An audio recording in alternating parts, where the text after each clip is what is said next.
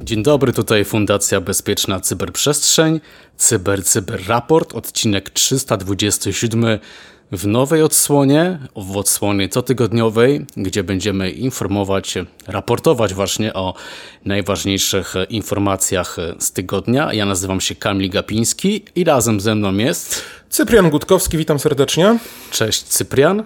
No cóż, nasze tematy dzisiaj są następujące. Urządzenia Juniper podatne na atak denial of service. C I S A ostrzega przed podatnościami wpływających na, wpływającymi na przemysłowe systemy sterowania głównych producentów. Kolejny wyciek danych z MailChimpa. Ransomware w placówce medycznej w Otwocku. Styk I T i O T. Historian od G E podatny na ataki. Oraz u mnie ransomware Vice Society ujawnia dane Uniwersytetu Duisburg-Essen. No cóż, słuchajcie, więc w systemie operacyjnym JunOS wykryto podatności, z których najpoważniejsza może nawet pozwolić na atak typu denial of service, czyli odmowy dostępu. Dla tych, którzy akurat się nie specjalizują, no to ten system operacyjny to system, w oparciu o który działają urządzenia firmy Juniper, na przykład, na przykład urządzenia sieciowe. No właśnie one są dedykowane do realizacji funkcji routingu, switchy, ale także mają urządzenia cyberbezpieczeństwa. Udane wykorzystanie najpoważniejszych, najpoważniejszych z odkrytych podatności może skutkować wyłączeniem usług w całej sieci zbudowanej z wykorzystaniem właśnie tych urządzeń sieciowych.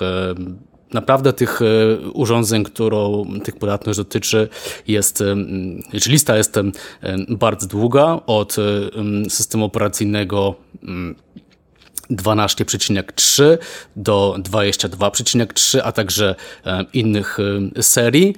No i jakie są to podatności odkryte? Odbiór spreparowanych pakietów T C P przeznaczonych dla urządzeń powoduje wyciek M B U F i to jest C V E dwa tysiące dwadzieścia trzy dwa dwa dziewięć trzy sześć oraz funkcja ograniczania adresów M A C przestaje działać po ponownym uruchomieniu lub restartowaniu urządzenia i to jest C V E dwa tysiące dwadzieścia trzy dwa dwa cztery zero pięć. Obie C V E powyżej sześć i obecnie nie ma doniesień o wykorzystaniu tych właśnie podatności w trwających kampaniach. Kierujemy naszą informację do administratorów, by zainteresowali się tematem łatania właśnie Junosów. Teraz moja kolej, rozumiem, Kamilu, więc C I S A ostrzega właśnie przed lukami i przed C V E, które mogą wpływać na przemysłowe systemy sterowania głównych producentów. Twoje C V E były w wysokości dziesięć, moje są najniższa, chyba tam ma dziewięć przecinek jeden, najwyższa dziesięć, więc dużo wyższe, już mamy do czynienia z krytycznymi. No i tak naprawdę Amerykańska Agencja Bezpieczeństwa i Infrastruktury C I S A opublikowała kilka poradników, które dotyczą właśnie przemysłowych systemów sterowania I C S. Ostrzega w nich o krytycznych lukach w zabezpieczeniach produktów kilku firm. Są to takie firmy jak Sevio, InHand Networks, Southern Controls i Siemens. Um, najpoważniejsze wady dotyczą R T L S studio firmy Sevio, które atakujący właśnie może wykorzystać. To jest ta najwyższa krytyczna wartość dziesiątki. Um, mogą zostać one wykorzystane właśnie do uzyskania nieautoryzowanego dostępu do serwera, zmiany informacji, stworzenia warunków odmowy usługi, uzyskania eskalowanych uprawnień i wykonania tak naprawdę dowolnego kodu w danym sterowniku. Według C I S A wszystko to jest możliwe. Właśnie najważniejsze są te dotyczące firmy Sevio, ale również godne uwagi są dwie luki związane z wstrzykiwaniem tak naprawdę wiersza poleceń C V E dwa tysiące dwadzieścia dwa czterdzieści siedem dziewięćset jedenaście i C V E dwa tysiące dwadzieścia dwa czterdzieści trzy czterysta osiemdziesiąt trzy, gdzie ta wartość wynosi dziewięć przecinek jeden oraz luka, która umożliwia zapis tak naprawdę poza określonym zakresem. Jest to C V E dwadzieścia dwadzieścia dwa czterdzieści jeden dziewięćset osiemdziesiąt dziewięć, również z tym samym wynikiem dziewięć przecinek jeden. One mogą tak naprawdę spowodować stan niedostępności odmowy usługi. C I S A zwróciła uwagę także na zestaw pięciu innych defektów bezpieczeństwa, które z kolei występują w firmie InHand Networks, InRouter trzysta dwa, InRouter sześćset piętnaście. Są tam też luki bezpieczeństwa, których wartość wynosi dziesięć, czyli są najbardziej krytyczne. Mogą prowadzić do wstrzykiwania określonych poleceń, też ujawnienia informacji i tak naprawdę możliwości wykonania kodu, czyli można zrobić wszystko. O tych szczegółach przeczytacie oczywiście w linku pod naszym podcastem. Będziemy tam zamieszczali linki do danych artykułów. Ujawniono również z luki w zabezpieczeniach Southern Controls Nova dwieście dwadzieścia, Nova dwieście trzydzieści, Nova sto sześć i ModuNet trzysta, które mogą umożliwić nieautoryzowany dostęp do poufnych informacji. Ich wartość wynosi siedem i pół oraz też istnieje możliwość zdalnego wykonania kodu, gdzie już ten wynik C V E wynosi właśnie dziewięć i osiem, czyli już jest bardzo wysoki. Szwajcarska firma, która zajmuje się automatyką, nie planuje jednak jednak wydania poprawek dla zidentyfikowanych problemów ze względu na fakt, że linia produktów nie jest już obsługiwana, nie ma wsparcia do tej linii. Na koniec tak naprawdę Agencja Bezpieczeństwa Amerykańska wyszczególnia lukę dotyczącą skryptów krzyżowych X S S w sprzęcie Siemensa. Jest to Siemens Mendix S A M L i to jest też wysoka wartość, bo dziewięć przecinek trzy C V E dwa tysiące dwadzieścia dwa cztery sześć osiem dwa trzy. Ona może z kolei właśnie pozwolić na uzyskanie też poufnych informacji poprzez nakłonienie użytkownika do jakiegoś działania, do kliknięcia określonej rzeczy, co będzie wyglądało tak naprawdę na działanie określone sterownika. Użytkownikom zaleca się tak naprawdę wyłączenie, uwierzytelnienie, włączenie, przepraszam, włączenie uwierzytelnienia wieloskładnikowego, aktualizacji jak naprawdę tego Mendix S A M L do wersji dwa trzy cztery i tak naprawdę ryzyko zostanie potencjalnie ograniczone. Natomiast co do niewspieranych już produktów, no to tutaj musimy radzić sobie sami.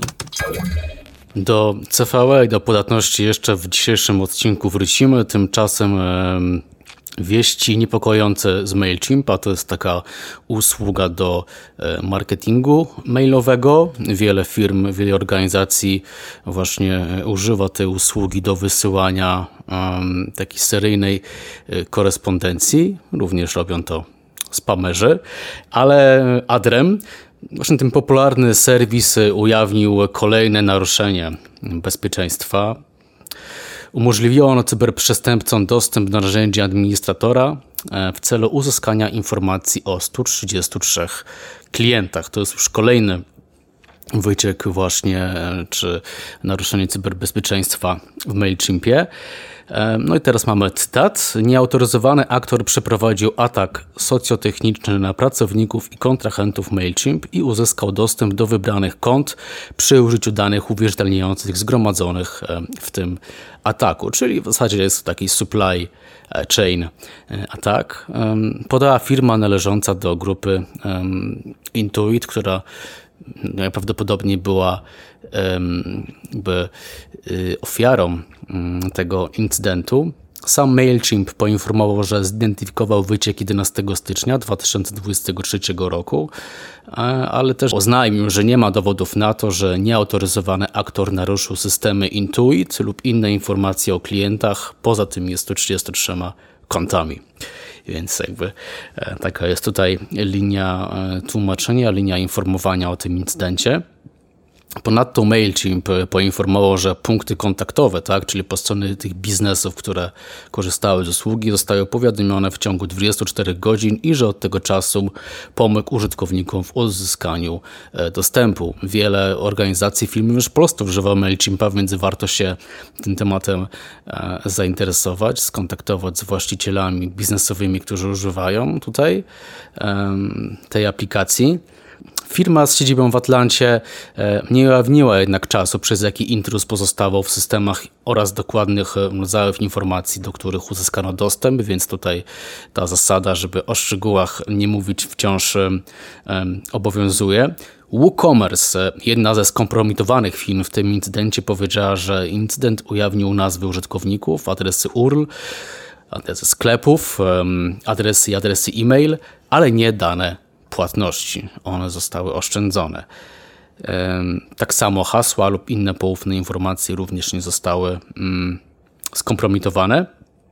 No i warto jakby na koniec nadmienić, że tylko w ubiegłym roku, czyli w dwa tysiące dwudziestym drugim, MailChimp padł ofiarą dwóch różnych naruszeń, z których pierwsze naruszenie um, dotyczyło uzyskania nieautoryzowanego dostępu do kont klientów, a następne polegały na skutecznych oszustwach z wykorzystaniem phishingu.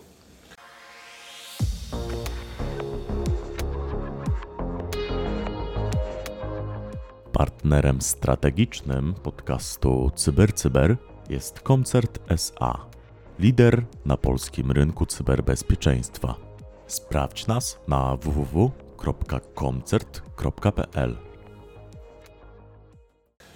Kolejna informacja dotyczy pracowni, placówki medycznej z Otwocka, która padła ofiarą ransomware. T W Med Wojciechowski, spółka jawna, doniosła na swoich stronach, że odbyło się, miało miejsce naruszenie. Naruszenie dotyczy tak naprawdę, że w dniu, czytamy teraz z oświadczenia, trzynastego stycznia dwa tysiące dwudziestego trzeciego roku doszło do ataku hakerskiego na infrastrukturę serwerową Centrum Medycznego T W Med, w wyniku którego nieuprawniony podmiot dokonał zaszyfrowania danych zgromadzonych na serwerze w sposób uniemożliwiający centrum medycznemu dostęp do danych, w tym wykonanie kopii bezpieczeństwa. E, no to oni chcieli robić kopię bezpieczeństwa po ataku, bo ja nie rozumiem, e, o co chodzi, czy w tym kopii bezpieczeństwa, że kopie bezpieczeństwa zostały zaszyfrowane, bo znajdowały się na tym samym serwerze. E, nie do końca wiem, ale no to być może się wyjaśni. E, jaki tak naprawdę jest zakres danych, bo to jest istotne, co dotyczy pacjentów. Zakres zaszyfrowanych danych obejmuje bazę wszystkich pacjentów Centrum Medycznego T W Med z lat dwa tysiące osiemnasty do dwa tysiące dwudziestego trzeciego, czyli tak naprawdę pięć lat działalności firmy, w tym takie dane jak imię, nazwisko, PESEL, dane kontaktowe, wyniki badań, inne dane zgromadzone w dokumentacji medycznej pacjenta, w tym szczególne dane dotyczące stanu zdrowia, czyli mamy do czynienia z tak zwanymi wrażliwymi, sensytywnymi danymi osobowymi. One zostały niby tylko zaszyfrowane, ale z reguły wiemy, że przy ransomware'ze może też wystąpić sytuacja, że ktoś te dane pobrał sobie i gdzieś tam z tymi danymi może robić teraz co chce. Naruszenie zostało zgłoszone do prezesa Urzędu Ochrony Danych Osobowych. Tutaj, jak twierdzi spółka, nie ma podstaw do sądzenia, że coś innego się stało z tymi danymi, że właśnie one tylko zostały zaszyfrowane, no i to, to na tym polegało zgłoszenie. Żadnych innych informacji nie ma. Niemniej zdecydowano się, zgodnie z artykułem trzydziestym czwartym RODO, na poinformowanie swoich pacjentów o zidentyfikowanych możliwych konsekwencjach naruszenia naruszenia danych osobowych. No i tutaj mamy cały szereg informacji tak naprawdę, co zostało wykonane, co, co można zrobić z tymi danymi osobowymi. Każdy z nas sobie zdaje z tego sprawę. Natomiast jakie środki zastosowane lub proponowane przez administratora są w celu zaradzenia naruszeniu? No więc mówią, że czytam. Pomimo braku informacji o nieuprawnionym wykorzystaniu danych w celu zabezpieczenia się przed ewentualnymi negatywnymi skutkami zaistniałego naruszenia, zalecamy, aby osoby, których dane osobowe mogły ulec naruszeniu, rozważyły podjęcie kroków minimalizujących ryzyko wystąpienia negatywnych konsekwencji i nieuprawnionego wykorzystania danych, między innymi poprzez założenie konta w systemie informacji kredytowej i gospodarczej celem monitorowania swojej aktywności kredytowej. Wow. Biuro Informacji Kredytowej S A, podany tutaj link, wszystkie możliwe linki, które podali, żeby skorzystać ewentualnie z możliwości założenia takiego konta. Zastrzeżenie w systemie dokumenty zastrzeżone w swoim banku osobiście lub przez infolitię banku w dowolnym banku przyjmującym zastrzeżenia także od osób niebędących jego klientami.